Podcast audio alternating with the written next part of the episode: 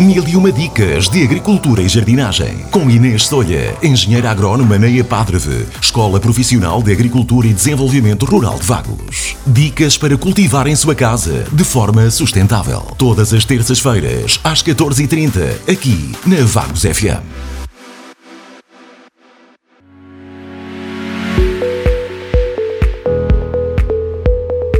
Nesta edição do 1001 Dicas de Agricultura e Jardinagem, tenho comigo o Emanuel Jesus, do 12º ano do curso técnico de produção agropecuária, que nos vem falar sobre as várias aplicações da borra do café na agricultura.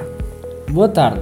Todos sabemos que o café previne problemas cardíacos, diabetes e melhora a memória. É apreciado em todo o mundo. Seja simples, com leite, em pó ou em cápsulas, o café tem um consumo médio em Portugal de 8 kg anuais por pessoa. Porém, fica a questão, o que fazer com as borras de café? Rico em azoto, o adubo com borras de café pode ser utilizado como fonte de nutrientes para as plantas. Todavia, a utilização de borras de café deve ser cuidadosa, pois elas acidificam o solo. Se pretender utilizar as borras de café como adubo líquido, deve diluí-las em água numa porção de 250 gramas para 10 litros de água.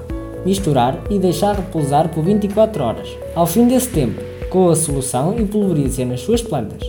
Caso a sua intenção seja utilizar as borras do café como adubo sólido, fica a saber que deve misturar a borra com água até ter alguma consistência.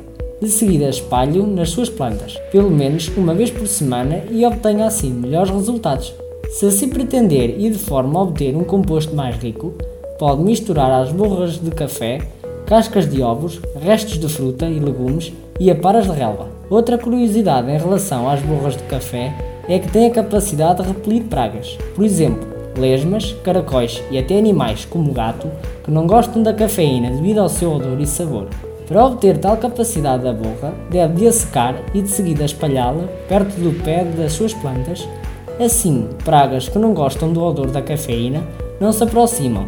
E como a borra tem grande capacidade de absorver umidade, os fungos ficam a ser a sua principal razão de desenvolvimento. Realizando as operações anteriormente referidas, não só estamos a promover o desenvolvimento das nossas plantas, como também reduzimos o consumo de adubos sintetizados, promovendo assim uma agricultura mais sustentável nas nossas hortas. Boas culturas, saudações, EPADRV.